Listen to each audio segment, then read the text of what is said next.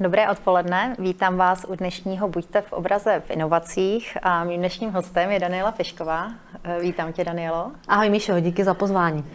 Eh, jenom na vysvětlení, eh, já jsem dostala takové eh, doporučení od našeho právního oddělení samozřejmě o všech možných antitrust tématech, tak kdo čeká velmi citlivá témata či intimnosti, tak se nedočká, vy se můžete odpojit. Každopádně vy, kteří čekáte debatu o inovacích, o Bank ID, kde jsme se vlastně s Danielou tak nějak více seznámili a troufnu si říct, že jako členky dozorčí rady Bank ID jsme si i hodně odpracovali společně mm-hmm. za poslední rok tak eh, ten se dočká. Takže tolik asi k dnešnímu programu velmi stručně. A já jenom eh, Danielu uvedu, myslím si, že přestože není potřeba jí moc na českém trhu představovat, tak eh, si neodpustím zmínit, že v České spořitelně má na starosti celou velkou divizi retailu, má pět tisíc lidí, kteří spolu s ní pracují na, na tématech, možná se na některá z nich dostaneme a e, zároveň samozřejmě e, není to její první práce, byť byla první takhle významnou ženou, e, členkou představenstva tak významné instituce, jako je Česká spořitelna, ale už předtím pracovala v bankovnictví a dokonce v zahraničí. Vítej ještě jednou. Díky. Děkuji, že jsi přizvala. Jsem přemýšlela, co na mě vyšťouráš, víš. no, těch témat by určitě bylo víc. Já se budu držet velmi, velmi oficiálních informací, ale nebudu ti rozhodně bránit, pokud budeš chtít nám říct o sobě cokoliv dalšího. A možná začnu právě tím, co si myslím, možná trošku ukáže divákům, jak, jak přemýšlíš, protože se tě zeptám, kdo tě inspiruje, z čeho čerpáš inspiraci, z koho či z čeho. Mm-hmm. Uh, no, tohle to jsou, to jsou takové ty těžké otázky, jak, nebo si říká dobrá otázka, uh, jak vlastně člověk o nich ještě potom přemýšlí několik dní a teď už vidím, jak úplně v sobotu si řeknu, ty jak jsem mohla na tohle zapomenout, ne? Jak jsem jako vlastně tohle jsem tam možná měla říct. Uh, já vlastně asi nejvíc inspirací, uh, jakoby samozřejmě čerpám hrozně moc z lidí, kteří jsou kolem mě, s kterými jsem v nedodenním kontaktu. Ne? Říká se, že člověk je průměr uh, pěti lidí nebo deseti lidí, se kterými se nejvíc výdá. A ale takový to, takový to jako takový ty aha momenty vlastně asi na mě nejvíc přicházejí, když cestuju. Asi je to proto, že uh, hodíš za, za hlavu takový ty starosti, jako co doma, kdo se tam o všechno postará, protože prostě zkrátka nemůžeš. Vlastně vypadneš takový tý jako denodenní, nějakého denodenního stereotypu a máš možnost se na ty věci dívat jinýma očima. Takže mě asi nejvíc inspirují nějaké eh, cesty, a ať už soukromí, nebo pracovní. Takže právě jsem si říkala, že Eh, by jsem tady možná zmínila dvě, Jestli ano. můžu, ale tak jako když tak mě přerušuj. Rozhodně, ne, to se, se nemůžu dočkat. Povídej. Protože ty jsi, ty jsi jakoby uh, dáma inovací, bych to tak uh, nazvala, tak jsem si říkala, že se mě možná budeš ptát na to, um, kde jakoby co já třeba považuji za nej, nejinovativnější, nebo kde mě to vlastně na, mě takhle zapůsobilo. Ano. Tak um, jsem, musím zmínit dvě cesty. Jedna byla do Izraele, Mm-hmm. To jsme podnikli, za prvý tam byly dámy z českého biznisu, tak to samo o sobě ano. bylo jako skvělý. Bylo pod záštitou Česko-izraelské obchodní komory. Ale my jsme tam fakt navštívili jako spoustu míst, kde vlastně to byly jako, ty jako huby pro inovace. Což kde Izrael se... má vlastně v neuvěřitelný koncentraci. Ale, ale to vlastně člověk to jako by ví, jo. člověk mm-hmm. o tom mhm. čte, ale když potom tam dorazíš do prostě eh, municipality, prostě na nějaký úřad, jako nějakého malého města a tam máš fakt prostor, kde se prostě potkává ten uh, jakoby státní kapitál, prostě ty, peníze těch municipalit, uh, soukromí investoři, mladí lidi v rámci vysokých škol a máš to ale úplně všude, vlastně propracovaný mm-hmm. systém, když poznáš, jak, když oni vyprávějí, jak tam vlastně funguje armáda, že jo? Tam vlastně každý musí do armády, kromě ortodoxních židů. A ta armáda člověka, jako, to, to není jako to, co my známe z filmu, co pak je to za vojáka. Ale vlastně ta armáda lidi připravuje na obrovskou jako fyzickou kondici jim dává, Aha. takže vlastně tělesný a potom technologický znalosti, jo, což je mhm. vlastně taková škola života, protože člověk to vlastně potřebuje. Ty nejlepší tam samozřejmě zůstávají. Tak když člověk vlastně vidí, jak, jak, že se to dá že to není o tom, že Izraelci se prostě rodějí a mají inovativní myšlenky a Češi se rodějí a nemají inovativní myšlenky. Když vlastně vidíš, jak se to dá skultivovat tím prostředím a takovým jako systematickým přístupem mhm. státu, mm-hmm. tak je to vlastně fascinující. Jo. Tak tohle to mě úplně jakoby dojalo. Já jsem chtěla říct, že eh, vlastně tohle by nemusela být špatná náborová kampaň do jakékoliv armády. Teď naposledy jsem slyšela, že skvělý průběh očkování v tu aréně zvyšuje. Obrovský pochvaly tam byly. Pochvaly, přesně, přesně, co zvládají všechno vojáci, tak tady slyším druhou inspiraci pro český stát, na co by mohl lákat, pokud by pány či dámy eh, lákal třeba na inovace.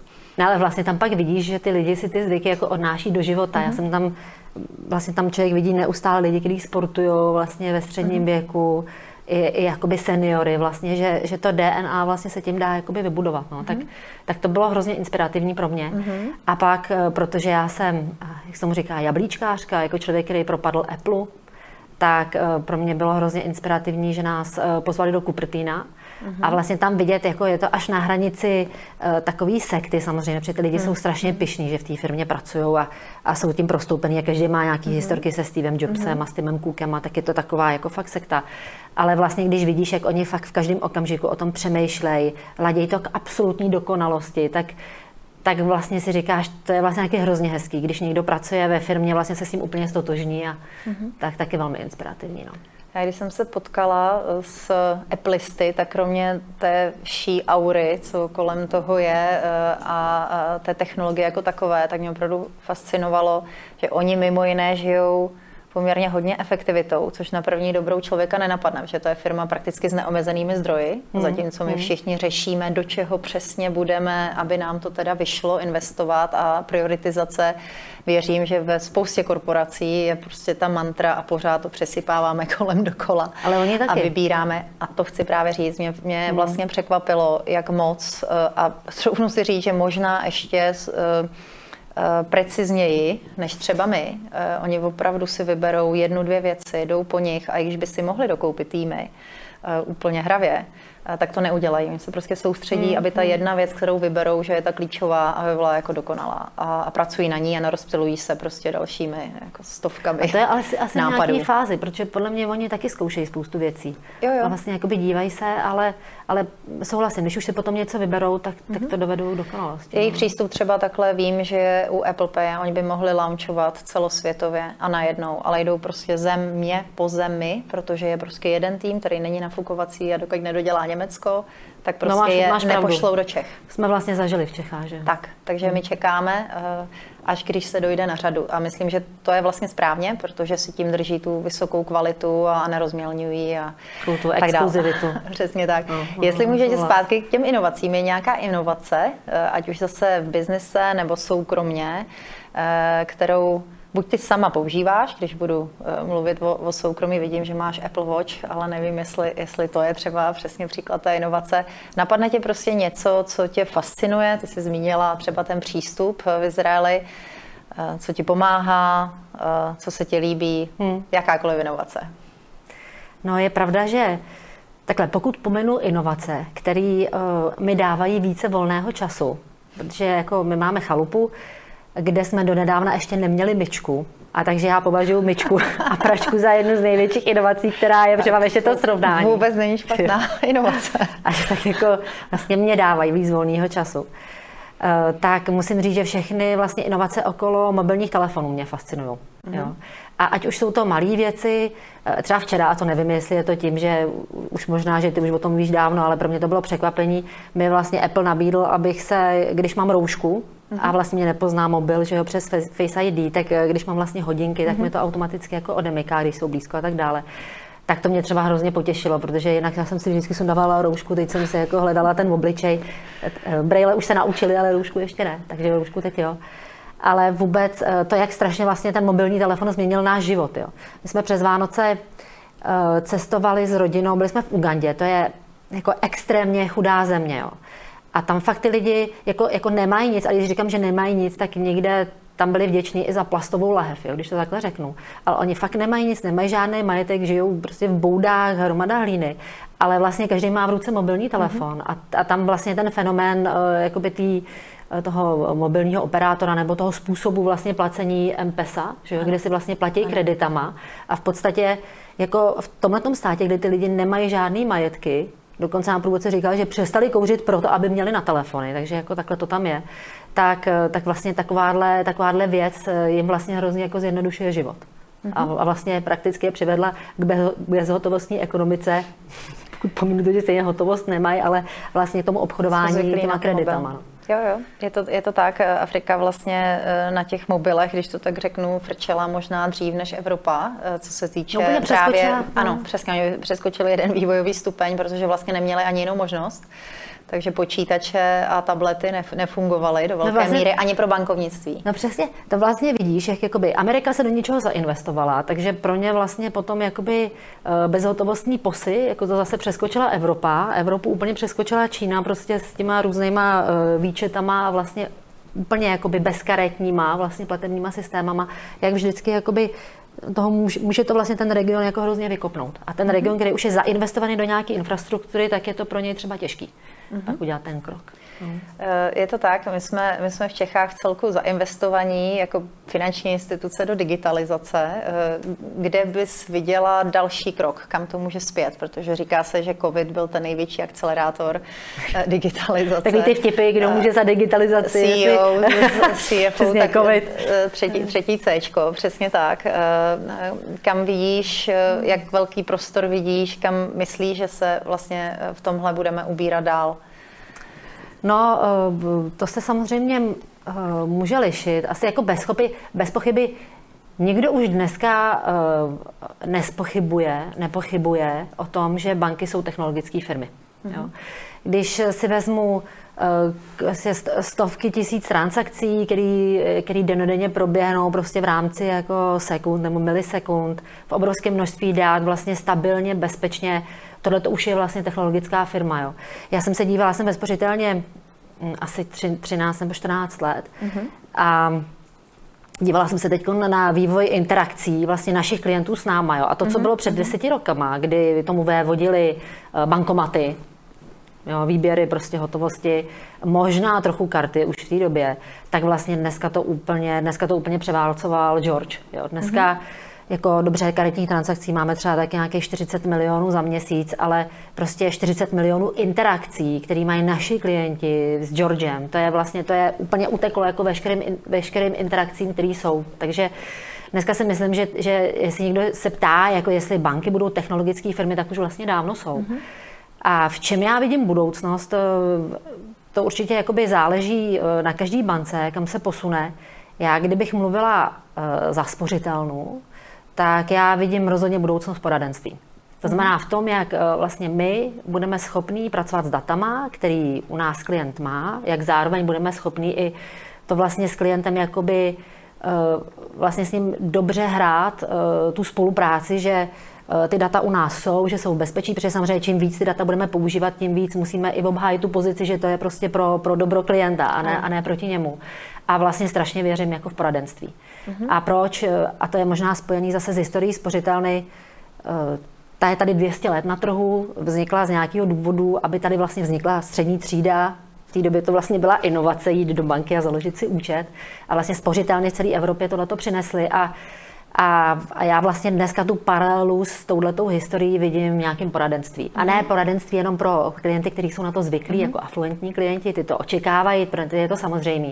Ale možná právě pro všechny ty ostatní a možná právě zejména pro ty, kteří třeba bojují každý měsíc se svým cashflow, protože ty vlastně možná to poradenství potřebují úplně nejvíc. A, mm-hmm. a samozřejmě ten trik bude, jak tohle to udělat a, a vydělat na to, protože každá příprava na poradenskou zkoušku a analýza dat je samozřejmě mm-hmm. jako náročná, ale vlastně tomuhle věřím. Věřím, že eh, strašně si klienti i, i naši lidi zvyknou na to, že se poradenství dá dělat nejenom jako, že sedíme my dvě ano. u stolu, ale takovýma těma malýma krůčkama v digitálu, když ty lidi ta budou technologie dneska schopný, vlastně, ano. Ta umožní to vlastně strašně zlevnit a umožní ano. to škálovat. Mm-hmm. Jo? A že vlastně si zvykneme i na to, že ten chytrý člověk, který mi s tím pomáhá, možná jako nemusí sedět vedle mě, ale můžu, můžou mít přes obrazovku, mm-hmm. tak tohle to si myslím, že je budoucnost. Já, já to věřím. Perfektní. Já, já si myslím, že jsme v podobných situacích v tom smyslu, že pracujeme obě pro v celku tradiční instituce hmm. a já osobně eh, věřím, že možná v té tradiční instituci je ještě větší prostor pro inovace, než začít eh, v nějakém startupu, kde je to tak nějak dané a je tam jedna přímá cesta. Takže já věřím obrovský potenciál eh, inovování v tradičnějších oborech a tradičnějších institucích. Hele, asi na jednu stranu souhlasím, na druhou stranu víme, že když je, když je takový ten pocit urgence, mm-hmm. tak, eh, tak vlastně lidi, lidi umějí být možná ještě kreativnější, než když vlastně mají jakoby na výběr. Takže souhlasím s tebou, že podle mě banky vlastně patří mezi inovátory, protože vždycky měli přístup k těm jakoby nejlepším technologiím, protože na ně mhm. měli peníze, měli možnost to vyzkoušet a mají tu obrovskou možnost jako škálovat. Ano. Jo? Takže vlastně v to věřím, ale asi se k tomu dá, dá dojít i tou cestou, že eh, se v těch penězích netopíš, že jich máš spíš málo, tak ono tě to donutí být kreativní. Tak jako nás COVID vlastně taky donutil. Ano. Jako spoustu věcí zrychlit. No. Mhm. Ty jsi předtím mluvila o, o, o klientovi a snaze udělat život klientům co nejsnažší, což mě přivádí k, na, k našemu společnému projektu Bank ID. Eh, já to nebudu zdlouhavě uvádět, protože o to nakonec požádám tebe, eh, co, co, co tobě se na Bank ID líbí a co myslíš, že, že opravdu dobrého přinese, protože prostě obě víme, že už přináší, ono se to možná ještě tak jako neví, ale, ale určitě, určitě je to směr, už přináší. Uh, takže jenom ve stručnosti řeknu, na českém trhu eh, se vlastně aktuálně 10 bank domluvilo, že bude společně provozovat společnost, Eh, která umožní prakticky v jakémkoliv prostoru komerčním, virtuálním eh, identifikovat se svými bankovními údaji a, a tím myslím vaše přihlašovací údaje, když to zjednoduším do vašeho elektronického bankovnictví, mm. ať už bankujete z jakoukoliv z těch bank, eh, které, které na tomhle systému participují. A já osobně i Daniela jistě jsme přesvědčené o té vizi, protože jak už jsme zmiňovali na začátku, opravdu hodně hodin jsme si odpracovali a, a hodně dní a večerů, aby, aby, vůbec, aby vůbec tenhle produkt, skvělý produkt klapl. Eh, troufnu si říct, že je to taková trošku odpověď eh, na to, když se samozřejmě trend zase, který všichni známe, banky dneska nebo finanční instituce už nebojují s fintechy, my vlastně děláme partnerství s fintechy. Eh, eh, stejně tak víme, že big techy mají obrovskou sílu a proto říkáme, proč nepracovat prostě s tím, co máme. Takže bankovní identita je vlastně projekt, kde se nespojily banky s fintechy, ale banky mezi sebou, aby dodali skvělou službu. Tak řekla jak to, to vidíš? Hele, řekla jsi to perfektně. Řekla Řekla jsi to perfektně. No. Pro, mě je to, pro mě je to projekt, který uh, jako může pomoct nebo pomůže klientům, mm-hmm. jednotlivcům. Tam si myslím, že už dneska, když uh, člověk se chce podívat, kolik má trestních bodů v řidičáku, jestli je na hraně nebo ne, tak prostě nemusí psát žádost, nemusí jít na přepážku, může se tam jednoduše podívat, protože tahle ta digitální občanka, když tomu tak řeknu, vlastně umožňuje přístup jakoby do státních registrů umožní klientům pře, eh, přepojit si, přepnout si dodavatele elektřiny nebo vyřídit si půjčku i v bance, kde nejsem klientem, eh, možná do budoucna i právě požádat o vydání řidičáku mhm. a občanky a tak dále, bez toho, aniž by musel fyzicky na pobočku.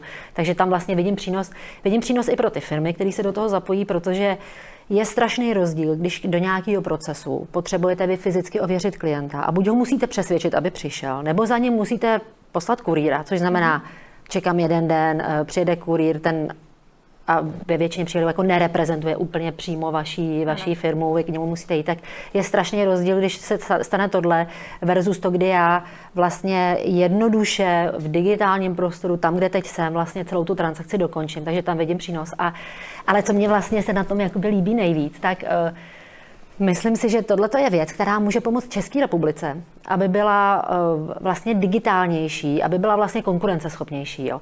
My dneska žijeme v takovém tom relativně příjemném prostředí, že máme garantovaný určitý peníze mm-hmm. z Evropské unie, ale uh, vlastně tohle to nám někdy v roce 26-27 skončí a o ty peníze bude potřeba jakoby žádat vlastně, do, dokládat projekty, dělat přes, přeshraniční projekty a vlastně jako banky tohle to umí a, a země, která bude na tyhle ty věci i připravená, což prostě de, definitivně digitalizace státní zprávy jako tomu napomáhá, tak prostě si šáhne na víc peněz. Takže já v tom vlastně vidím nějaký slib, že, že posuneme i Českou republiku. Mm v této digitalizaci a, a pomůžeme vlastně jako konkurenceschopnosti České republiky. Tak to se jako na tom líbí mně.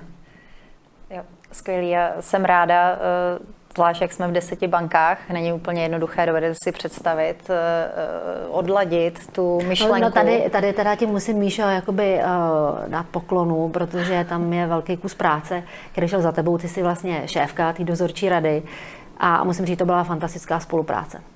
Takže jsi to odpracovala. Děkuji moc, že tady teď budeme vyznávat tu naší Benkajdijovskou lásku chvíli. Tak ne, to ne, ale jako ale... já jsem říkala, že člověk je průměr těch deseti lidí, se kterými se nejvíc, nejvíc vidí, tak na podzim jsem rozhodně byla v průměr, si jako byla i ve mně skrz ten průměr, protože jsme se měli skoro pořád na tom tématu. Děkuji moc, děkuji hmm. moc, ale jak bylo řečeno, je to, je to prostě společná práce. Nakonec my dvě jsme přesvědčené, že i díky ženskému principu, který jsme přinesli, přinesli do těch debat, tak se vlastně nakonec podařilo se se všemi dohodnout a dobře dohodnout a těšíme se vlastně na rozvoj eh, té služby no. jako takové, která, která je před námi.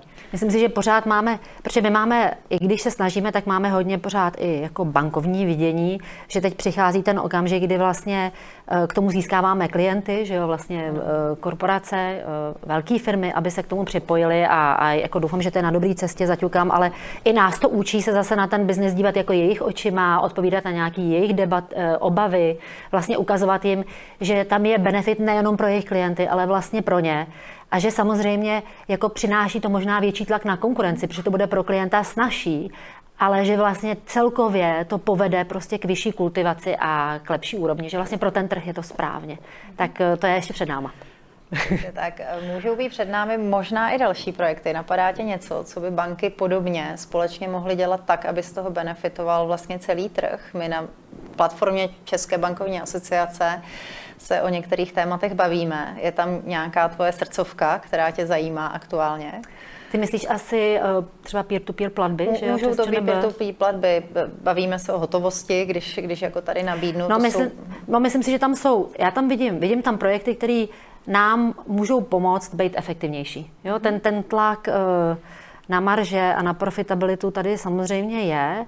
A myslím si, že všechny ty věci, ve kterých my si vlastně nemusíme nutně konkurovat, nemusí to být nutně naše jakoby konkurenční výhoda, tak vlastně by bylo hezký, když jsme byli schopni se na tom domluvit a dělat to společně, protože ta škála samozřejmě potom ty náklady jakoby ředí, jo. ať už jsou to věci právě okolo zpracování hotovosti, možná určitý věci právě okolo identity, který jsme vykopli přes to Bank ID, tak eh, vlastně najít tuhle tu dohodu, často je to o eh, i e, e, egu, e, ezích, nebo jak to mám říct, o egu a, a o tom podívat se na to a vybudovat něco dlouhodobě, ale tomu vlastně věřím. Mm-hmm. Jsou tam projekty, to, třeba ty peer-to-peer platby, to je vlastně jakoby vyloženě pro klienta. Já musím říct, že uh, mně se líbilo, že jako banky na začátku covidu iniciovaly vlastně dohromady i ty odklady splátek, to byly ano. taky součástí. Eh, Národní rozvojový fond, takže, takže vidím těch oblastí víc. No. A doufám, že vlastně to Bank ID, protože on to byl takový trochu průbířský kámen, jestli vlastně budeme schopni se domluvit, tak je vlastně jsem hrozně ráda, že se nám to povedlo, že to je jako na dobré cestě. Převěřím tuhle tu spolupráci. Nám všem by to pomohlo. Ano. No. Já myslím, že před pěti lety eh, bylo vlastně nepředstavitelné, že by bylo možné se na těch věcech, a ty si hezky popsala, jsou to opravdu vesměs věci, které nakonec pomáhají klientům, trhu, nějakou službu standardizují, zjednodušují, že prostě nemáme hmm. deset různých standardů, které, Přesně, no. které ten klient eh, potom jako zmaten spíš nevyužívá, protože je to prostě zesložitěný. Jsem přesvědčená, že k tomu třeba přispěl i open banking. Ono vlastně všechny tyhle trendy vedly k tomu, otevřeme se sobě navzájem, jiným, i ta regulace k tomu naváděla. Hmm. Takže přestože si v řadě věcí konkurujeme, tak eh, jsem ráda, že i na trhu je je, je tenhle sentiment a, a ochota eh, se k určitým věcem prostě začít stavět společně. Hlavně Česká bankovní asociace dělá dobrou práci a, a vlastně na základě důvěry a možná právě i těch povedených projektů si myslím, že to vlastně bude čím dál tím víc možný, no, takže tomu věřím. Mm-hmm. Mm. My se blížíme ke konci, takže já bych měla poslední otázku, která se, a uvidíme právě, jaký jsi byla inovátor v dětství případně. Čím jsi chtěla být, čím bys teď chtěla být, kdybys nebyla a nepracovala si v bance? Máš nějaký dream job, co by tě bavilo, kdyby se zrovna nebyla tak výborná v tom, co děláš? Hele, eh, eh, já jsem chtěla být eh, asi vždycky paní učitelkou, jestli jsem vůbec o tom přemýšlela. Jo. Mě, ty, mě tyhle ty otázky trochu jako stresovaly. Je pravda, že před vysokou školou jsem se ocitla na rozcestí, jestli půjdu do chemie, protože můj děda a i můj táta jakoby učili na vysoké škole chemicko-technologický a, a tím pádem to se mnou drtili, tím pádem mě to šlo, tím pádem mě to bavilo a tak. A, a nebo půjdu spíš jakoby obecnějším, takže jsem vlastně uh, potom vyzkoušela ekonomku a tam mi připadala v té době prestižnější a samotnou mě překvapilo, že mě vzali, takže jsem tam šla. Takže takhle jako oportunisticky se to jakoby odehrálo. Eh, dneska, když přemýšlím, uh, my hrajeme vždycky s manželem takovou tu hru, jako kdyby jsme věděli, kdyby jsme před 20 lety věděli to, co víme teď, tak co bychom dělali, jo? jestli bychom šli jako, jestli jsme měli restauraci, nebo bychom se dali jako na pečení chleba a takovéhle věci. Můj manžel vždycky skončí tím, že by si koupil uh, fotbalový klub. tak tam se s tím nepotkávám. Tak pořád ještě může, ne? Jestli no, se bude snažit. asi jak kerej. Uh, hele, já bych asi, já člověče uh, vlastně nevím, jestli bych měnila, protože protože nakonec je to vždycky o lidech a nakonec by jsem vždycky šla za skupinou lidí. Já nejsem samotářka. Uh-huh. Mě, mě určitě nabíjí to, že pracuji s lidmi dohromady a, a záleží mi na tom, aby tam byla legrace a, a bylo tam trochu nějaký napětí a, a, a byl tam, byly tam nějaký úspěchy vlastně. To mě asi motivuje nejvíc. Takže by jsem asi vždycky byla součástí nějaký takovýhle smečky. Uh-huh. No. Tak jo. Tak to a Míšo, ty? Míšo, řekni mi, čím jsi chtěla být ty? Uh, Mí rodiče eh, ne, neučili na vysokých školách, my jsme naopak žili v lesích za eh, říkalo se tomu železná opona skoro, nebo jako za dráty, takže těsně před železnou oponou. Takže já jsem se... V Jižních Čechách, jo? Nebo? U Lipna, na jo. pravém břehu, kde nebylo nic než náš domek a 150 dalších lidí. Takže já si myslím, že jsem nad sebou přemýšlela, tak jsem si říkala, že jsem asi měla takový cíl se odsud dostat, což ve mně už tehdy, tehdy nějak evokovalo touhu cestovat, poznávat lidi, dělat prostě jiné věci, než dělá, dělá standard, nebo než se sluší a patří od člověka v té době a, v, té, v té oblasti. Takže jsem si pak dala v celku jednoduchý, teď jsem jenom netušila, že si ani, ani eh, neplánovala eh, ekonomku. Já jsem vlastně neplánovala nakonec žádnou školu. Já jsem prostě chtěla cestovat a jako rovnou pracovat a dělat, jako něco dělat. Jo? Mě školy vlastně přišly v té době v celku jako zbytečná instituce. Byť se přiznám, že jsem byla ta, ta jedničkářka, jo? jako naprosto jedničkářka. Jsem snad nikdy neměla dvojku z ničeho. A o to je to možná divnější, takže moje rodiče samozřejmě přesvědčili nakonec, že se někam musím prostě přihlásit. Chtěla jsem dělat archeoložku, mm-hmm. já jsem se učila spousty jazyků ve 14, v 15, teď bych si vůbec takže netroufla. Těs, takže těsně vedle s tím a, a těsně vedle a dokonce jsem si tam jako kontemplovala tam v těch lesích, že přesně budu jak Champollion, který objevil rozeckou desku, naučil se už jako v útlém dětství 12 jazyků a věděla jsem, že na Karlovce je archeologie obor, kam berou pět lidí, tak ambice jsem neměla malé. Řekla jsem si, prostě to je přesně pro mě, tam se ročně bere pět lidí, tak tam se určitě plánuju dostat. To jsem pak změnila, pak jsem taky zracionálněla a přeformulovala jsem a přerámovala jsem si tohle na, eh, že bude fajn vydělávat eh, slušné peníze, abych mohla vlastně cestovat kdykoliv. Uh, druhá varianta byla, nemusím vydělávat, Hlavně, když budu cestovat. a, tak nakonec uh, si myslím, že, že jsem ráda, jak jsem se rozhodla. Já vlastně taky teď nemám alternativní, abych se vrátila zpátky na začátek Dream Job. Uh, jsem strašně ráda za to, co dělám, jak jsem zmiňovala. Baví mě měnit tradiční věci a inovovat na nich, protože mi to přijde prostě skvělá výzva. Mm-hmm. Že díky za otázku závěrečnou. Ty díky jsi skoro, skoro, skoro dostala do rozpaku, to nebylo uh, úplně přesně nacvičeno a připraveno. Každopádně moc děkuji tobě, Danilo, že jsi se na nás dneska udělala čas. Moc děkuji za sdílení uh, toho, uh, čemu věříš, uh, s, čím, s čím chceš pracovat dál, uh, tvůj přístup k inovacím. A ještě jednou dík. No, děkuji. Naschledanou. Naschledanou. Děkuji, Míšo.